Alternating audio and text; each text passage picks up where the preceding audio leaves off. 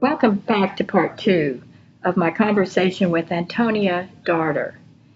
In part two, she's going to talk about the arts uh, and her life as a visual artist and a poet and how she uses that in her teaching to create empowered classrooms and to keep student voices as central.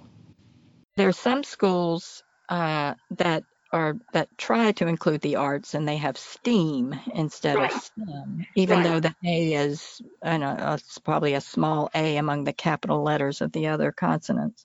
And even uh, there, you know, the, the the manner in which the arts is, becomes constructed as a commercial, I mean, as a commercialized uh, um, enterprise rather than uh, the mm-hmm. arts as as part of human expression and communication and mm-hmm. part mm-hmm. of our well-being. You know, that that somehow the commodification yeah. of the arts within that context cannot be uh, um, denied, nor can it can can we neglect to mm-hmm. to recognize what is going on in terms of how the arts are being framed within that context.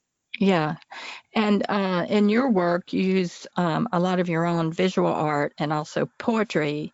And I was reminded of uh, Maxine Greene's writings about this and the, the importance of, um, you know, the imagination and, yeah. um, you know, thinking uh, with a different side of the brain. Um, so could you talk about it, why this is, is um, nurturing probably and also what if what effects you've seen it have in the classroom and, and how um, you utilize it in a classroom. Yeah, I, I, up to me, I would not have survived if I if I did not, you know, find a way to express myself artistically, whether mm-hmm. whether that be in um, writing songs or poetry mm. or painting. You know, the, these are yeah. these have absolutely been essential um, places for me to be able to express an aspect of my humanity that uh-huh. often mm-hmm.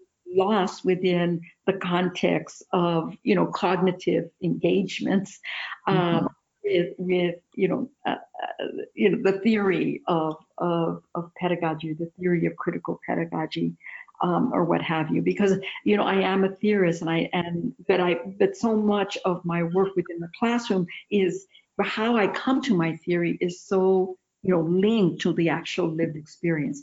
Yet mm-hmm. it has been a struggle.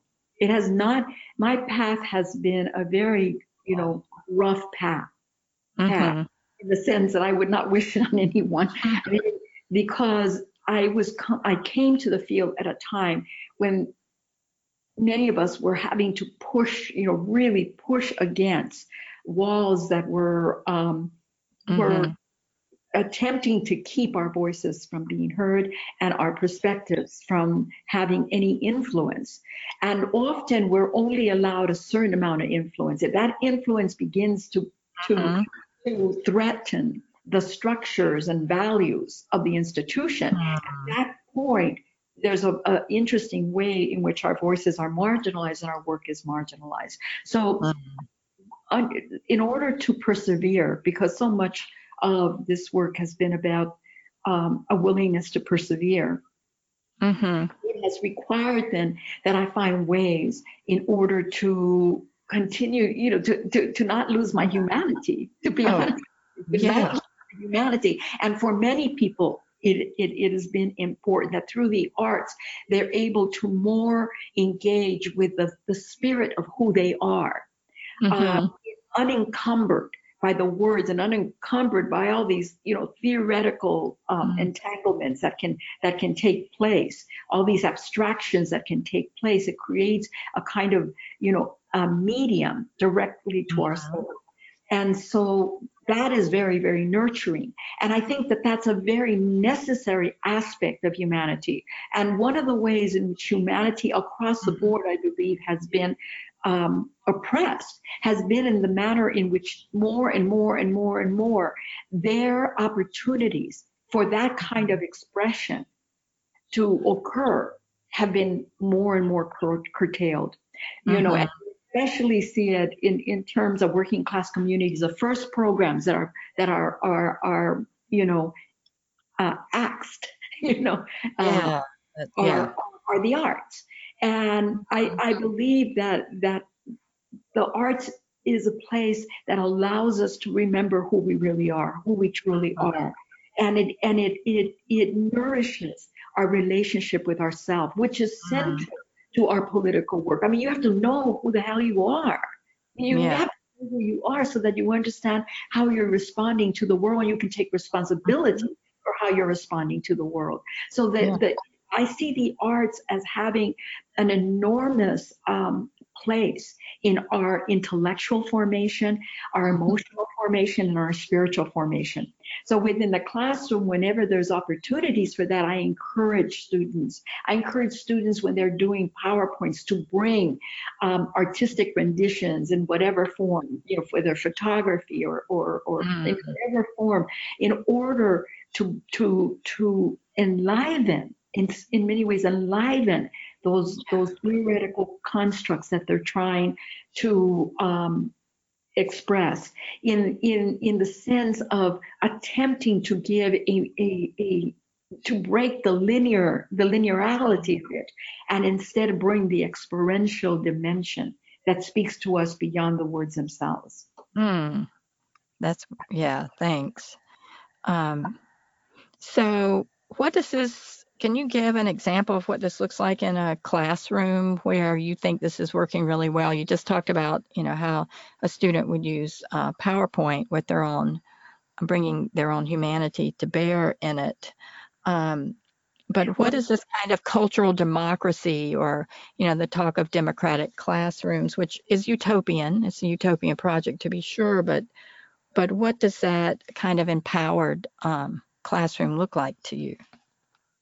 I I think it's the kind of classroom that many of us are, are attempting to to create. You know, where uh-huh. where there's where the issue of students' voices are central, right? Where uh-huh. where if students ask questions, you don't say to them, "Oh, well, we're going to get to that next week" or whatever, or or you say, "Well, that's interesting," and you go on. But instead, every question that is that is brought to the table, no matter what your initial reaction might be. Like you might even feel annoyed by the question. You know, Yeah. it, it, it, we have to have the necessary, you know, capacity and criticality to to bracket our own, you know, you know, knee-jerk response to something and believe that there is something more trying to be expressed, that there is greater meaning in what is going on with that student. So that Mhm. means that there's a sense of respect.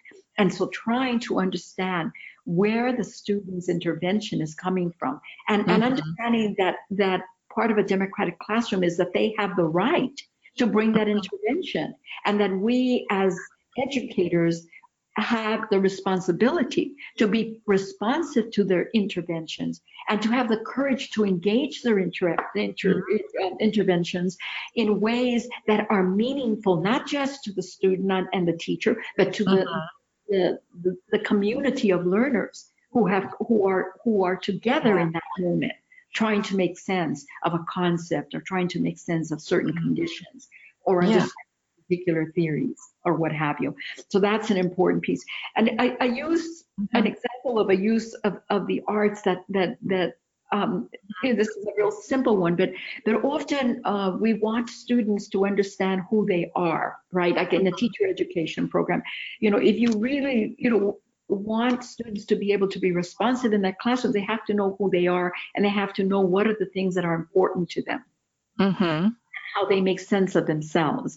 And so one of the one of the the projects I've used in the past has been where um, I would have I bring you know large butcher block paper, Yeah. lots, lots of pens and you know paints and whatever, and they would work uh, as partners and they would they would uh, trace their bodies on a on Yeah. you know Mhm. and then then they were to take their body and they were to you know paint it or um, you know Mhm. or create whatever images within that body that represented them who they Yeah. are and there Yeah. are things that would come out in that in using the art, you know, the, the art medium in, Mhm. in in that moment that would not necessarily come out if I gave them 10 minutes to talk about themselves Yeah, that's true.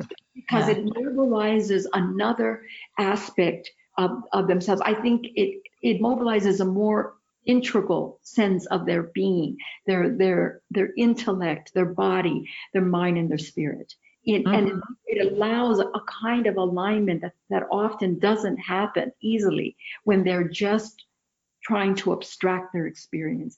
And so then when when they they've completed, you know, their their bodies, then Mhm. Process of engaging those bodies in dialogue, in small dialogues, you know, so that in groups, and then they come back and they talk about what the similarities and differences in in what they saw in each other's bodies Hmm. and what they learned Yeah. about themselves in in doing in doing that uh, exercise, right? And so so through that that kind of multiplicity of ways of, of of considering who they are, we began we begin to have a sense of who they are and how and and where they believe it came from, you know.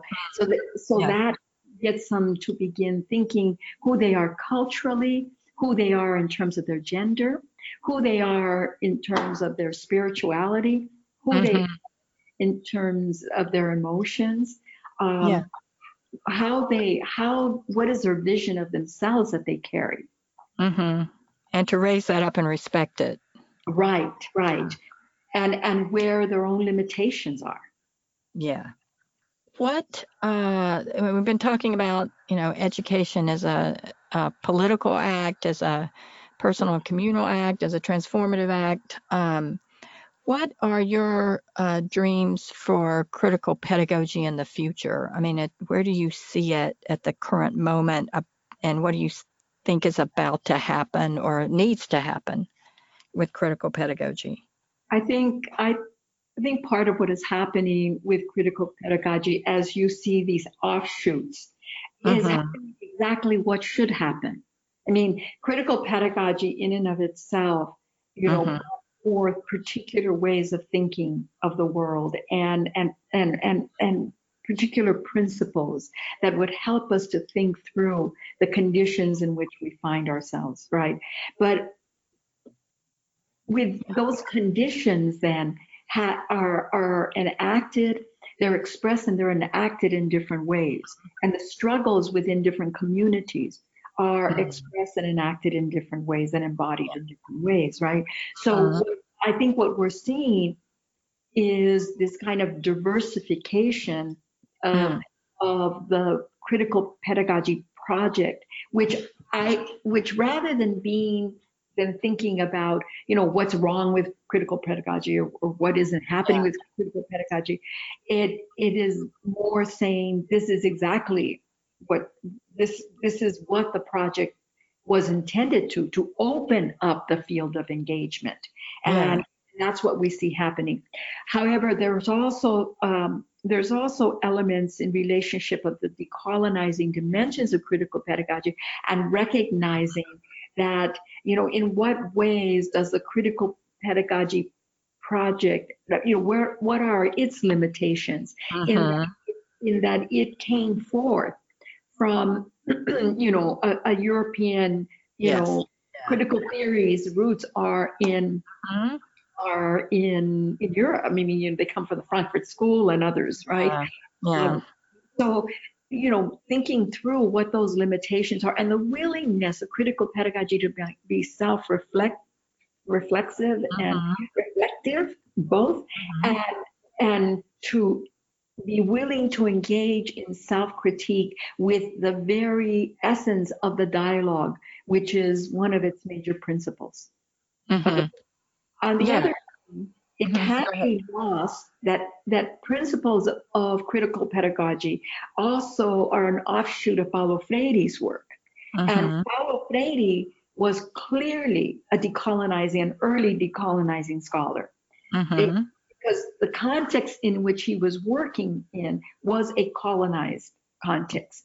So Uh-huh. it, it, it, it is to say that, that critical pedagogy is only uh, uh, European base is, is an error, is a mistake. Mhm. Mhm. But but we cannot deny that there are elements there that we need to question and consider in our work.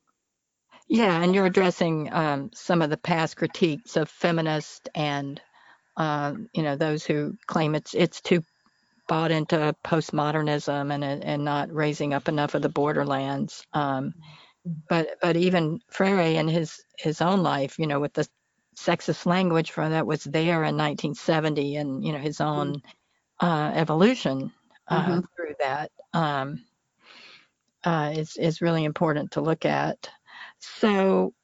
Um, uh, I don't know that many colleagues who would say that they are engaging in critical pedagogy.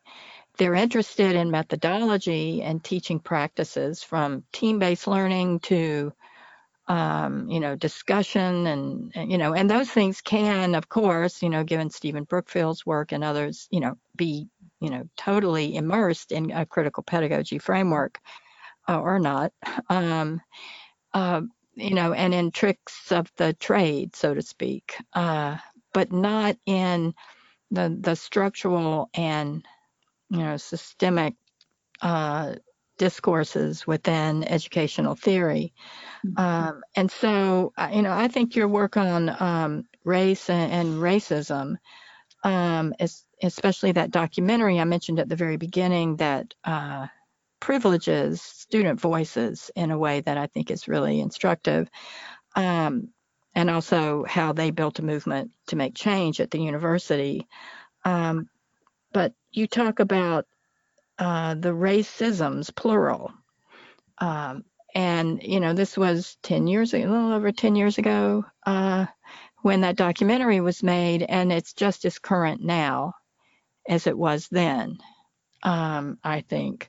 So, um, critical pedagogy is um, uh, engaging not just you know those systems at our universities, but you know the sort of meta structure that the current administration in the United States has uh, bequeathed us uh, recently. And so, where do you see, um, you know, what are the organizations, the uh, the groups that are doing work where you um, that you see that are engaging this in really positive ways?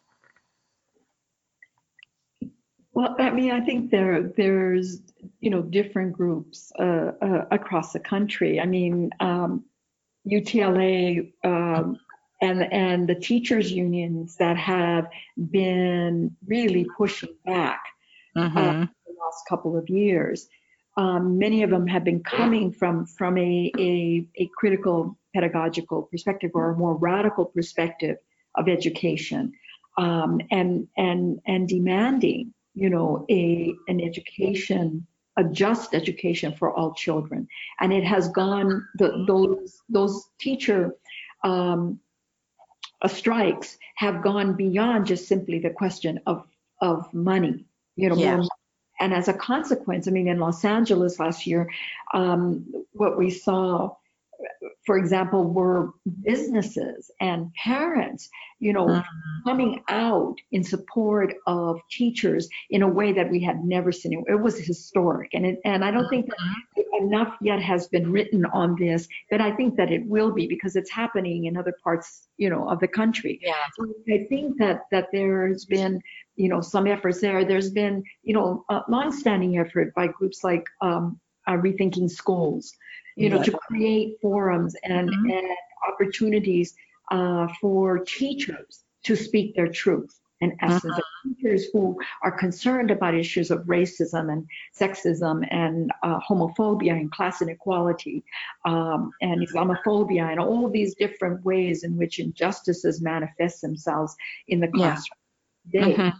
So there, there's, you know, we see, um, uh, you know, in in Chicago, I mean, the the the incredible uh, pushback there. Uh-huh. People from the union, uh, along with community people, um, uh, uh embarked to push, uh, you know, the the the creating of of more and more charter schools and the destruction of uh, public schools yeah. within you know, poor, in particular, poor Black communities. Um, and Latino communities. So, you know, you have some incredible people who have been, you know, moving forward. I mean, folks in New York who are pushing in, in, in uh, in in different parts of the country, in Puerto Rico, you know, as a consequence of of you know the um, the, Mhm. the hurricane and its impact. You know, there's a whole uh, uh, public education campaign that has been uh, launched by Ahiarte, you know, that has been pushed in terms of the responsi- the, the, the need and responsibility of the state to educate our children. Yeah. Yeah. So I think that, you know, and I mean, we can, uh, anywhere you go, you just have to, you know, you, you look and, and, and you begin to see that there are uh, folks who are doing tremendous work um, Mhm. to, to push back on the negative impact of privatization uh, and the ways in which often our children have been abandoned to these corporations and, you know, um, yeah. Yeah. yeah. Yeah. Uh, yeah. The charter school movement is, is really big here in the state of Georgia too. Right. Yeah. I also Uh, wanted to respond to something, you know, I- you were talking about not seeing a lot of folks kind of embracing critical pedagogy. I, I Mhm. think part of the problem that we're dealing with is a culture of the academy. It is a very competitive culture. And, Mhm.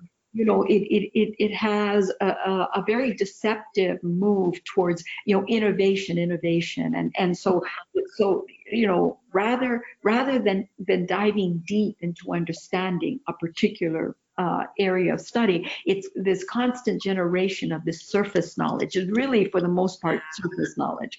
Um, and, and that actually serves the purpose you know, of of perpetuating the system, just you know, maintaining it just the way it is. Because Mhm. unless you have depth in your your understanding, it is difficult to launch a suc- successful campaign against many of these structures that are Mhm. Well supported financially and culturally. I think the other thing is that often educators do not question their own privilege and their own allegiance to the perpetuation. So even though they may, you know, be progressive, at, there is at some point where their privilege and their Mhm. allegiance to that privilege be, begins to be questioned. And at that point, often many drop off or, or push back. There's also an unwillingness by some to suspend with a kind of disbelief. Like they're, they're, they're so educated in this abyssal divide, in this, in this belief that there's only one way to be human that it's Mhm. to the core of them because they've been they've been learning this you know since they were wee children you know tiny little kids Yeah. and, and so to to suddenly you know accept that other people may see the world differently that they may understand their human humanity differently. Um, Mhm. that there are particularities. Yes there's universals but there are particularities related to to cultural values, beliefs, history, you know, um, and, and our geographic locations, all of these different elements, you know, feed into the context in which we're trying to survive as human beings. And so depending on the conditions in which people are, are attempting to survive, those conditions will dictate how we understand the world. So how Yeah. can, you know, but there's this unwillingness to suspend with their disbelief. And Yeah. they want to believe that there's just one way to be human. There's there's only one, you know, one legitimate way that should have authority. Um, and so as a consequence, we just keep perpetuating, you know, the same old, same old. Yeah. Well, and especially when the, the critical challenge comes from students. Uh, there's a hierarchy of knowledge and a hierarchy of power, and that uh, is trying to dismantle that. So um, I see a lot of reaction Yes. to student power, or, you know, in, in the academy. yeah. Uh, well, is there anything else you would like to uh, add to um, this discussion of your work? Uh, I, I do want to point out um, I was at the Freire at 50 conference at the University of South Carolina. Um, students in, in my department, religious studies majors and religion and social justice majors, we have uh, two majors in our department, um, presented on our uh, utopian attempt to create a Freirean department model, uh, which is uh, very much a dream. But um, uh, we got some very good response at a roundtable. Uh, but that what came out at the same time were, were the excellent um, uh, reissues of Paulo Freire's Pedagogy of the Oppressed on its 50th anniversary, and something I find really valuable, the Student Guide to Freire's Pedagogy of the Oppressed, um, where you have, you know, his uh, lived and intellectual history, mm-hmm. uh, and interviews, and you put uh, Paulo Freire in context, and you uh, clarify some of the theoretical language um, uh, from the book. Um, so very much appreciated and appreciated for my students in, in my religion education and activism class last semester. Uh, so can you say something, you know, it's Freire at 50, now 51, I guess, um, where, you know, what's the, the vision for your dream and the vision for this future? I think that um, that so much of my work continues to be this this you know this movement towards uh, really increasing in whatever ways we can our capacity to love one another, to mm-hmm. uh, to engage our, our humanity and the different ways in which humanity expresses itself in the world, to create opportunities for people to live to their potential to be and express what they're here to express in the world. And I think uh-huh. that from the standpoint of, of um, you know, from a spiritual context, um, there are those yeah. who, who don't uh, ascribe to this, but I do. If I did not have a strong spiritual foundation, um, uh-huh. I it would be um, my life would be far more impoverished. Yeah, yeah. Than, than what I have experienced. Yeah. Uh, and in fact, it is it is the the spiritual foundation which has allowed me also not to give up, right? Uh-huh. And to believe in in the capacity of all human beings to love and to um, to engage with one another in ways that are that cultivate nourishing relationships, um, but that part of that process requires our involvement, our bringing our full self to the table, bringing yeah. our bodies, minds, hearts, and spirits, and our willingness to open ourselves up even when it's frightening, even when there's uncertainty, because in fact, it, it's an illusion to think that there's any security. That's an illusion. Yeah. yeah.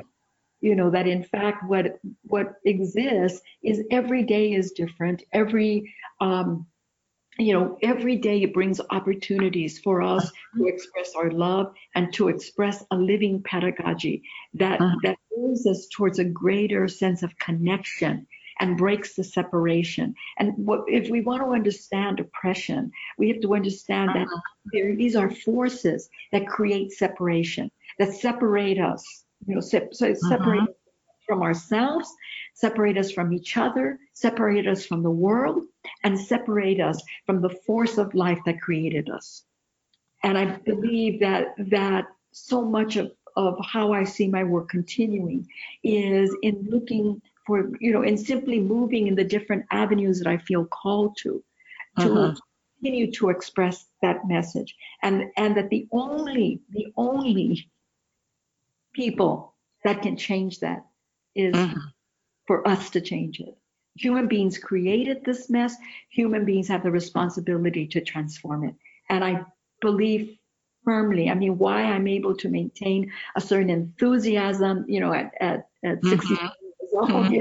after yeah. all of these years of doing work and a kind of vitality, I think is because I mm-hmm. absolutely believe that this project is not utopian out there that is impossible, but it is a possible living utopia, something that we have to live and we have to find how to do that in each day because tomorrow mm. is completely implicated by what we do today. So all we need to do is start here, start where we're at. In the same ways that we talk about starting where our students at, we have to start yeah. where we're at. And from yeah. there move forward in ways that allow us to unfold um, with an emancipatory spirit of love and well-being. Well, that's a good note to end on. Antonia Darder, thank you so much. You're welcome. You're welcome. Thank you for having me.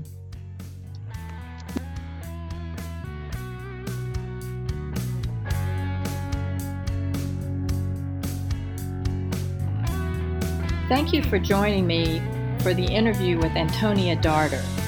I'm Tina Pippin, your host, and I have a team that helps me produce this podcast, including the producer, China Wilson, and audio engineer, Aaliyah Harris.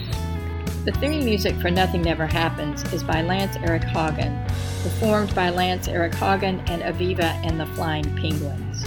Our interstitial music is by Lance Eric Hagen and our outro music is by Paul Myron.